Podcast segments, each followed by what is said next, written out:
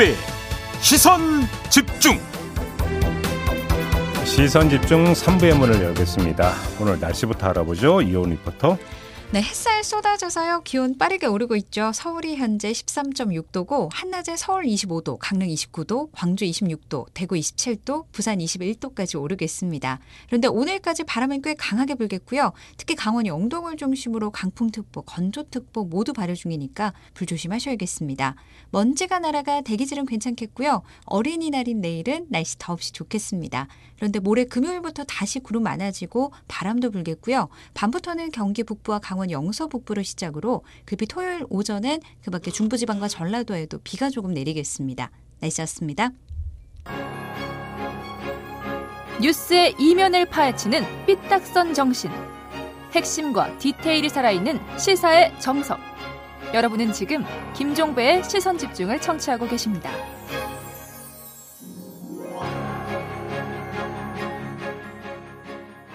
네, 코로나 이야기 좀 해보겠습니다. 사회적 거리두기 해제가 됐죠. 이번 주부터는 실외 마스크 착용 의무도 해제가 됐습니다. 곳곳에서 일상으로 돌아가는 풍경들이 연출이 되고 있기도 한데요. 이렇게 가도 괜찮은 건지, 이제 안심해도 되는 건지, 이분 전화 연결해서 좀 자세히 이야기 나눠보겠습니다. 어, 지난 설 특집에 함께했던 분인데요. 코로나19 일상회복지원위원회 공동위원장이자 한국을 대표하는 진화 생태학자죠. 최재천 이화여대 석좌 교수 전화로 만나보겠습니다. 나와 계시죠? 네, 안녕하세요. 네, 네 안녕하세요, 교수님. 네. 어, 설 특집에 모셨을 때 어떤 말씀을 주셨냐면 코로나 팬데믹이 올해는 끝날 수 있을 것 같다 이렇게 말씀을 주신 바가 있었는데 그 생각 변함 네. 없으신 거죠? 네, 뭐 지금 그렇게 보이네요. 음, 그래요. 네. 지금 네. 미국의 앤서니 파우치 전염병 연구소장도 팬데믹 단계를 벗어났다고 진단을 하던데 근데 지금 그 확진자는 계속 나오고 있는데 이렇게 진단하는 이유가 뭐예요? 뭐 확진자 숫자는 이제 큰 의미가 없어진 상태가 된 거라는 얘기죠. 오, 왜냐하면 예. 확진자는 어느 정도 나와도 예. 의료 체계가 그걸 감당할 수 있겠다는 이제 그런 의료진의 판단이 쓴 것 같아요. 음. 뭐 우리나라도 마찬가지고요. 네. 어, 이제는 더 이상 그 우리, 우리나라 의료 체계가 감당할 수 없을지도 모른다는 불안감은 이제 굉장히 많이 해소가 된 상황이니까요. 네, 음. 뭐 이제는 거의 끝나간다고 봐야 되지 않을까. 그게 아. 마 전문가들의 생각인 것 같습니다. 근데 바로 어제 오늘 또 나왔던 뉴스가 또 다른 변이가 또 발생가 발견이 됐다면서요? 네, 뭐 변이는 앞으로도 계속 발생을 할 거예요. 예. 근데 어뭐 이게 제가 이제 진화 진화학을 하는 사람이다 보니까 음흠. 저는 이제 이런 얘기를 할 수 있는데요. 예. 지금까지 우리가 해온 걸 한번 보시면 예. 처음에 이제 변이 알파가 있었고 음. 그다음에 이렇게 하면서 우리가 많이 겪은 건 델타고 그렇죠. 그다음에 이제 오미크론이 나온 거잖아요. 예. 근데 거기에는 명확한 흐름이 있어요. 오. 점점 전파력은 강해지지만 치명력은 점점 줄어드는. 음흠. 근데 이거는 어, 우리와 바이러스가 아무래도 공진화를 하고 있는 과정에서 음. 전파력도 강하고 치명력도 강한 놈은 득세할 수가 없어요. 숙주가 죽어버리니까. 음, 그렇죠. 음. 숙주가 음. 죽어버리고 또 숙주는 숙주대로 예. 적응해 나가는 과정, 방어하는 예. 과정을 이제 겪게 되기 때문에 예. 그런 흐름 속에서 보면 음. 오미크론이 나오고 난 다음에 그 잠시 또 스텔스 오미크론이 또 나왔잖아요. 네, 네.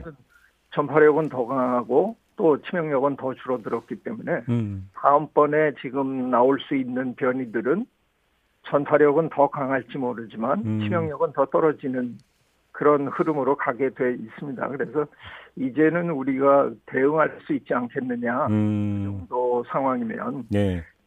그런 판단이 쓸수 있는 거죠. 그러면 올해 이제 그 말쯤에 다시 찬바람 불고 그러니까 날이 추워져서 또 이게 대유행이 올 수도 있다라는 전망이 나오는데 그래도 뭐 크게 걱정 안 해도 되는 겁니까, 교수님? 그렇다고 봐야죠. 이제 음. 물론 우리가 너무 해이해지면 네. 또 다시 어, 전파력도 그런 대로 강하고 음흠. 치명력이 상당히 강한 놈들이 예. 다시 득세할 수는 있지만 예. 이제 우리가 어느 정도의 그 저 뭐라 그럴까요? 이제 그 자세를 갖춰 나가면 음. 뭐 그렇게 크게 걱정할 단계는 지나지 않았나 싶은 음. 겁니다. 그러면 코로나를 예. 정부에서 저 외부에서는 마스크 벗어도 된다 그러는데 걸어다니셔 보면은 지금 압도적으로 많은 분들이 아직 안 벗으시잖아요. 맞아요. 예. 네, 다들 어느 정도는 음. 그렇게 쉽게 예. 그렇게 저 방어 태세를 풀어버릴 생각이 아직 없으신 거예요. 음. 그래서 어느 정도는 앞으로 어 우리 국민이 그냥 웬만한 그 수칙들은 지켜나가실 테니까 예. 그런 상황에서는 제가 보기에 그렇게 엄청난 음. 저 일은 또 다시 벌어지기는 힘들 것 같아요. 물론 그래. 이제 몇 년 지나고 나면 이제 음. 완전히 다 풀려가지고 또 뭐 새로운 게 음. 그때는 음. 코로나 계열의 바이러스가 아니라 또 다른 계열의 어떤 바이러스가 전혀 다른 형태의 바이러스가 또 우리를 공격할 수는 있겠죠. 예, 안 왔으면 네. 좋겠어요. 좀 오지 말라고 좀 아이고. 해주세요. 근데 그거는 우리 마음대로 될 것 같지는 않네요. 그러게요. 근데 그 이제 저번에 이제 말씀 주시면서 급격하고 즉각적인 일상 회복은 경계해야 한다 또 이런 말씀도 주셨거든요 그때. 네, 바로 그 말씀입니다. 예. 우리가 너무 한꺼번에 확 풀어버리면 예. 우리의 경계망을 완전히 저 내려놓으면 음. 강한 놈이 다시 득세할 수 있는 계제를 우리가 만들어주는 거기 때문에 예. 그렇게 하면 완전히 새로운 게임이 될 수 있는 거거든요. 그러게요. 네. 그러면 그것만 정... 하지 않으면 뭐 저는 크게 어려운 아주 어려운 고비는 넘었지 않았을까 음, 그런 생각이 듭니다. 그러면 이제 일상 회복에 좀 초점을 맞춰서 이야기를 좀 나눴으면 좋겠는데 아마 이제 그 두 갈래로 좀 질문을 드려야 될 것 같은데 일단 정부 조치 차원이 있을 것 같고 우리 시민들의 일상 이제 활동 또 이제 그 패턴이 있는 거 아니겠습니까? 일단 네. 정부 조치 측면에서 사회적 거리두기를 해제하고 실외 마스크 의무 착용을 해제하고 이거는 적절한 때과 타이밍에 적절한 조치였다고 평가하세요, 교수님? 이거 뭐 순전히 제 개인적인 의견 공동위원장으로서가 아니고요. 예. 개인적인 의견이라는 전제를 달고 얘기를 드리면 예. 저는 2020년에 벌써 제 신문 칼럼에 음.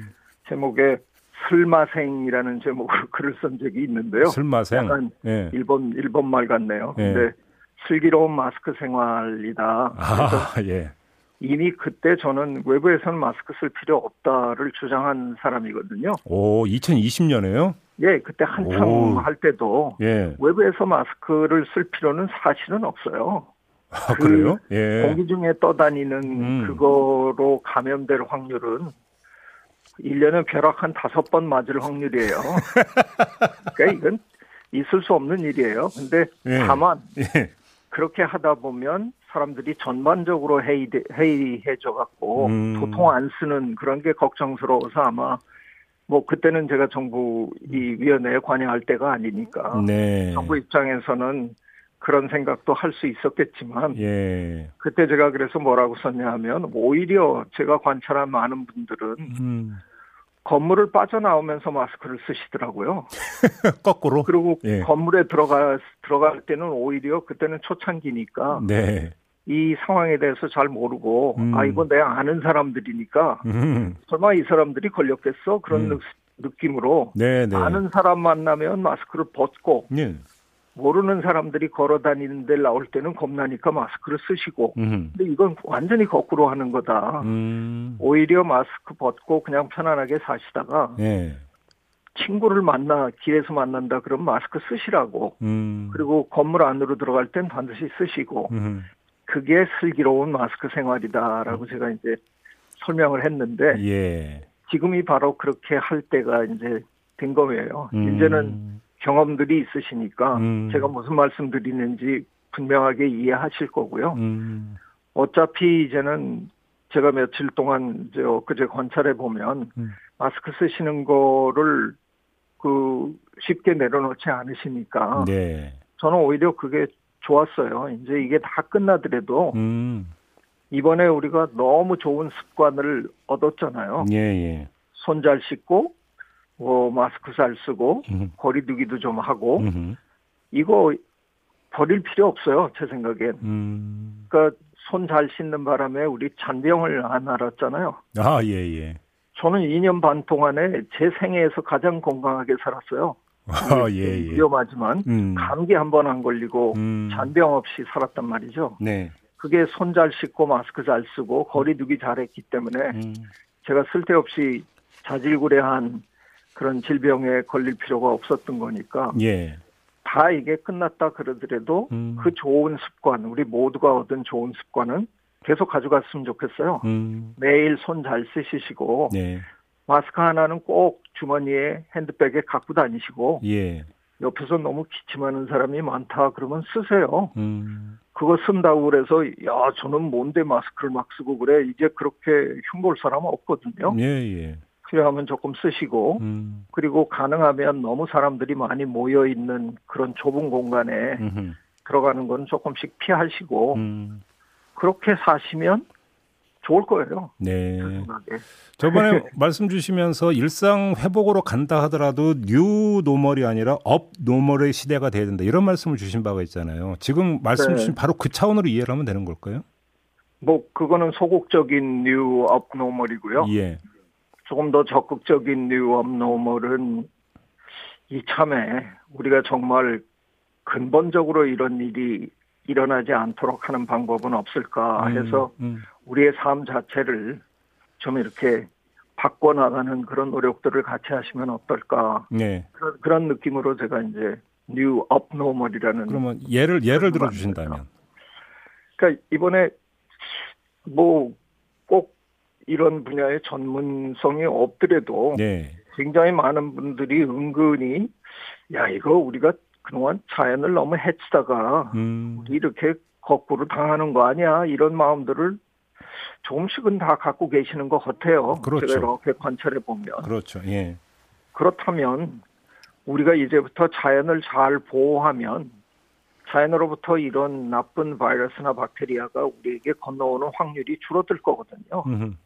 그러면 앞으로 이런 일을 안 당하고 살 수도 있는 겁니다. 네네. 그러니까 지금까지 자연은 우리가 그냥 이용해 먹고 누려도 되는 유린해도 되는 거라고 생각하셨다 그러면 새로운 new up normal 시대에는 음. 정말 자연과의 관계를 개선하면서 사는 음. 그러면 우리가 이런 불행을 겪을 일이 확실히 줄어들거든요. 그렇죠. 음. 그런 삶을 이제는 그동안은 그게 뭐 그렇게 중요하겠어. 저 같은 사람이 자연을 보호합시다라고 얘기하면 좋죠. 뭐 근데 아유 지금 사는 게 바빠서요 이러고들 생각하셨을 텐데. 네.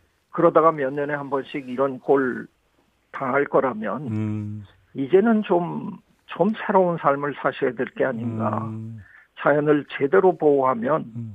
우리가 행복한 거니까 음. 자연도 행복하고 우리도 음. 행복해지는 그런 새로운 일상. 그걸 저는 업노멀이라고 그렇죠. 네, 규정하는 거죠. 이제 자연보호라고 하는 이제 목소리가 당연한 소리를 넘어서 이제 절실한 소리가 되어버렸고 또 그렇게 이제 그 접근해야 된다는 말씀이시잖아요. 네, 요즘은 뭐 제가 어쩌다가 저 유튜버가 됐는데 네. 제 유튜브 채널에서 지난 한 뭐한 뭐 6, 7개월 동안 가장 조회수가 높은 그런 것들이 거의 전부 환경에 관한 것들이에요. 아, 그래요? 네. 그걸 보면 음. 이제 사람들이 바뀌고 있다 하는 음. 거를 저는 피부로 느낍니다. 야, 그럼 뭐 좋은 신호죠. 네. 예. 아니 좋은 신호입니다. 그럼요. 네. 그러자 이제 그 교수님이 공동위원장을 맡고 있는 일상회복지원위원회는 언제까지 활동을 하는 겁니까? 글쎄요, 저는 잘 모르겠는데 예. 지금 들려오는 소리 인수위 쪽에서 들려오는 소리에 아마 아마 폐지될 것 같은 생각이 드네요. 아, 폐지 쪽으로. 네, 아마 또 저 새 정부에선 또 새로운 음. 뭐 기획이 저 있는 모양입니다. 네, 뭐 네. 정확하게는 저도 모르는데. 알겠습니다. 네. 아무튼 뭐 이제 다음 주면은 이제 윤석열 정부가 출범을 하는데요. 관련해서 네네. 윤석열 정부에 꼭 좀 어떤 그 좀 조언을 주신다면 어떤 말씀 주시고 싶으세요? 글쎄요, 저는 그 저 선거 기간에 네. 어, 후보님들을 제 채널에 모셔서 어, 이 환경에 대한 얘기를 한번 나눴는데 예. 그때 윤석열 후보는 참석 참여를 하지 않으셨거든요. 아, 예. 근데 예. 그때 다른 후보들 모두 다 동의해 주신 게 음. 어, 제가 그동안 작년 내내 열심히 했던 어, 헌법 개정 운동에 다 동의를 해 주셨는데요. 헌법 개정? 네, 우리나라 음. 헌법 제1조가 2항이 두 항으로 돼 있잖아요. 예. 뭐, 저 모든 주권은 국민으로부터 음, 나온다 이러는 음. 그두 항 밑에 3항에 음. 어, 대한민국은 기후 및 생물 다양성 위기를 극복하고 후손에게 지속 가능한 환경을 물려줄 의무를 지닌다. 오호, 이런 예. 조항을 하나 아예 넣어버리면 음. 그동안 우리가 제가 아까 말씀드린 그런 환경과의 좋은 관계를 개선하자 이런 거는 말로는 굉장히 많이 떠들었고요. 많은 네. 사람들이 동의하는 것처럼 보이는데 음. 실행이 되지 않잖아요. 실행 단계에 그렇죠. 들어가면 뭐 음. 온갖 경제 논리를 들고 나와서 자꾸 밀리니까 그렇죠, 그렇죠. 그게 만약 그 헌법에 아예 명시가 되면 아. 그다음부터는 우리가 하는 모든 일이 음. 거기에 준해야 되니까 네. 확실하게 우리 일상이 달라질 거다 음. 하는 차원에서 음. 제가 나름 굉장히 열심히 노력했는데 네, 네. 그게 좀 아쉽게 됐는데 어. 뭐 참여는 안 하셨지만 그래도 새 정부에서 또 그런 문제를 좀 음. 고려하시고 네네. 네. 정말 제대로 된 그 환경 정책을 펼쳐 주셨으면 하는 그런 바람은 있습니다. 아, 알겠습니다. 네. 자, 오늘 말씀 여기까지 들어야 될 것 같네요. 고맙습니다, 네. 교수님. 네, 고맙습니다. 네, 지금까지 코로나19 일상회복지원위원회 공동위원장을 맡고 있는 최재천 이화여대 석좌 교수와 함께했습니다.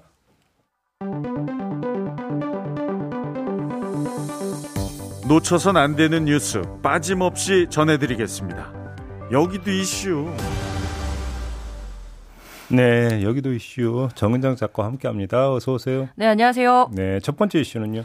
예, 병사 월급 200만 원 물 건너 갈까? 네. 궁금한데요. 네. 예, 대통령 선거 중에 귀에 굉장히 선명하게 꽂힌 두 숫자가 있죠. 음. 50조 200만 원. 그렇죠. 예, 코로나19로 인한 자영업자 손실 보상 50조 집행을 지금 인수위가 얼버무리고 있잖아요. 음. 예, 이번엔 200만 원 차례입니다. 예. 예, 군 복무 중인 병사 월급 200만 원 공약도 사실상 후퇴했다는 지적이 나오는데요. 음. 어제 인수위가 밝힌 윤석열 정부 110대 국정과제에서 2005, 2025년 그것도 병장 기준으로 병사 봉급 더하기 자산 형성 프로그램으로 월 200만 원을 실현하겠다 이렇게 써 있는데요. 예. 원래 공약은 취임 즉시 200만 원을 병사들에게 주겠다라는 거잖아요. 음. 근데 이것도 또 2025년부터라고 연기가 된 거고요. 네.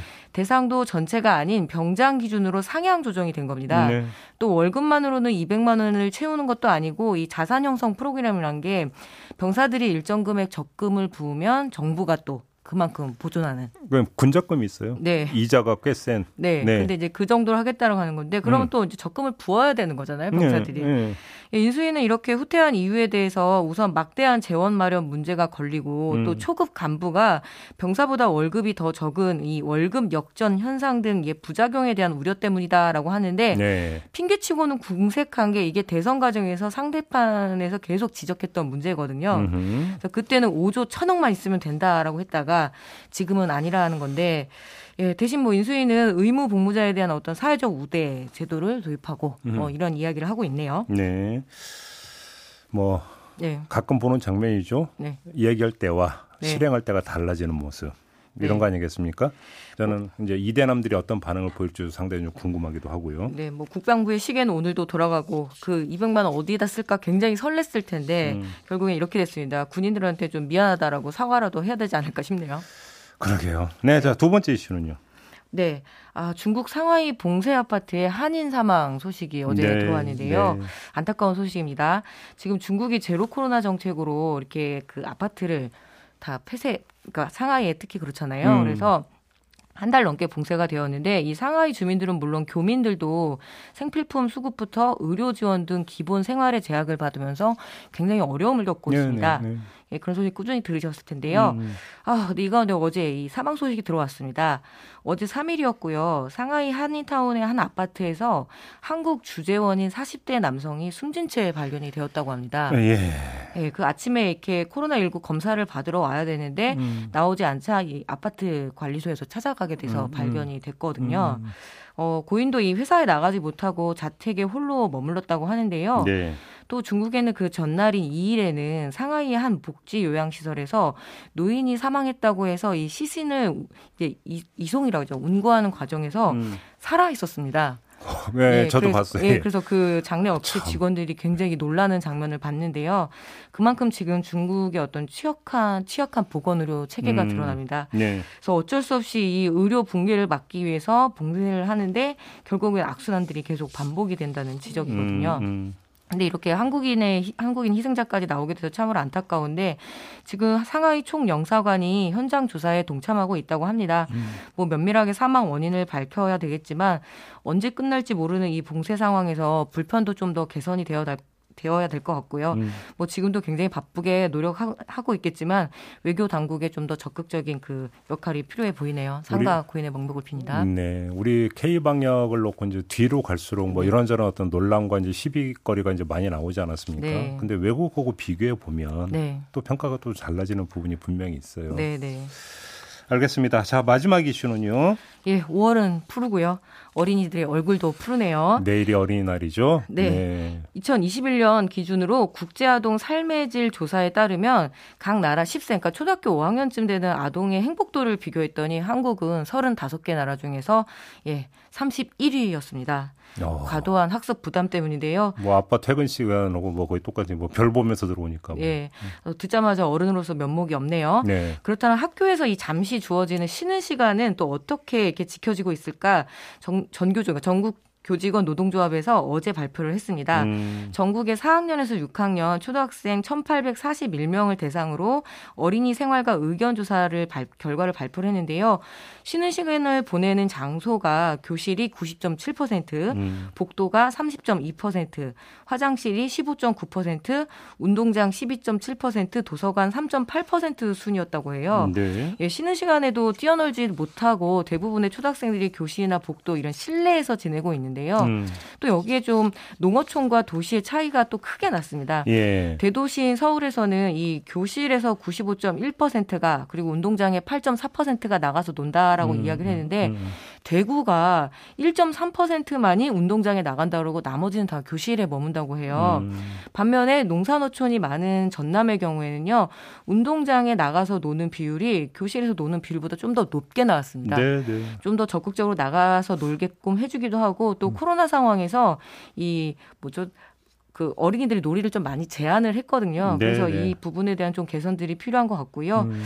아, 쉬는 시간만이라도 좀 즐겁게 뛰어놀게 해줄 수는 없을까. 음. 게다가 2019년 유엔 아동 권리위원회에서 한국 교육부에 어린이들의 쉬는 시간 그리고 놀 시간을 보장하라고 권고를 받은 나라거든요. 예. 그래도 독재 시대 때 다른 건 몰라도 어린이들은 뛰어놀았는데 사회가 민주화됐다고 하더라도 지금 어린이들은 더 그때보다는 더 힘들어진 것 같아요. 아이고 네. 사실 가장 중노동에 시달리는 네. 게 어린이들 아닙니까? 특히 학생들. 네. 그렇게 봐야 되는 거죠. 조사에서 빨리. 하루에 한 시간도 여가 시간이 없다라고 어린이들이 이렇게 대답을 했다고 하네요. 그래갖고 뭐 5월 5일 어린이날 하루만 반짝 뭐 해준다고 지금 되는 문제가 아니잖아요, 사실은. 예. 햇빛을 받아야 되는데 얼굴이 지금 푸릅니다, 우리 어린이들. 내일만이라도 좀 신나게 뛰어놀 수 있는 그런 하루 되었으면 좋겠네요. 알겠습니다. 네. 자 이렇게 마무리하죠. 정은정 작가 수고하셨습니다. 네, 고맙습니다. 네, 김종배의 시선 집중 본방 마무리하겠습니다. 저는 유튜브에서 사법논담으로 이어갑니다. 고맙습니다.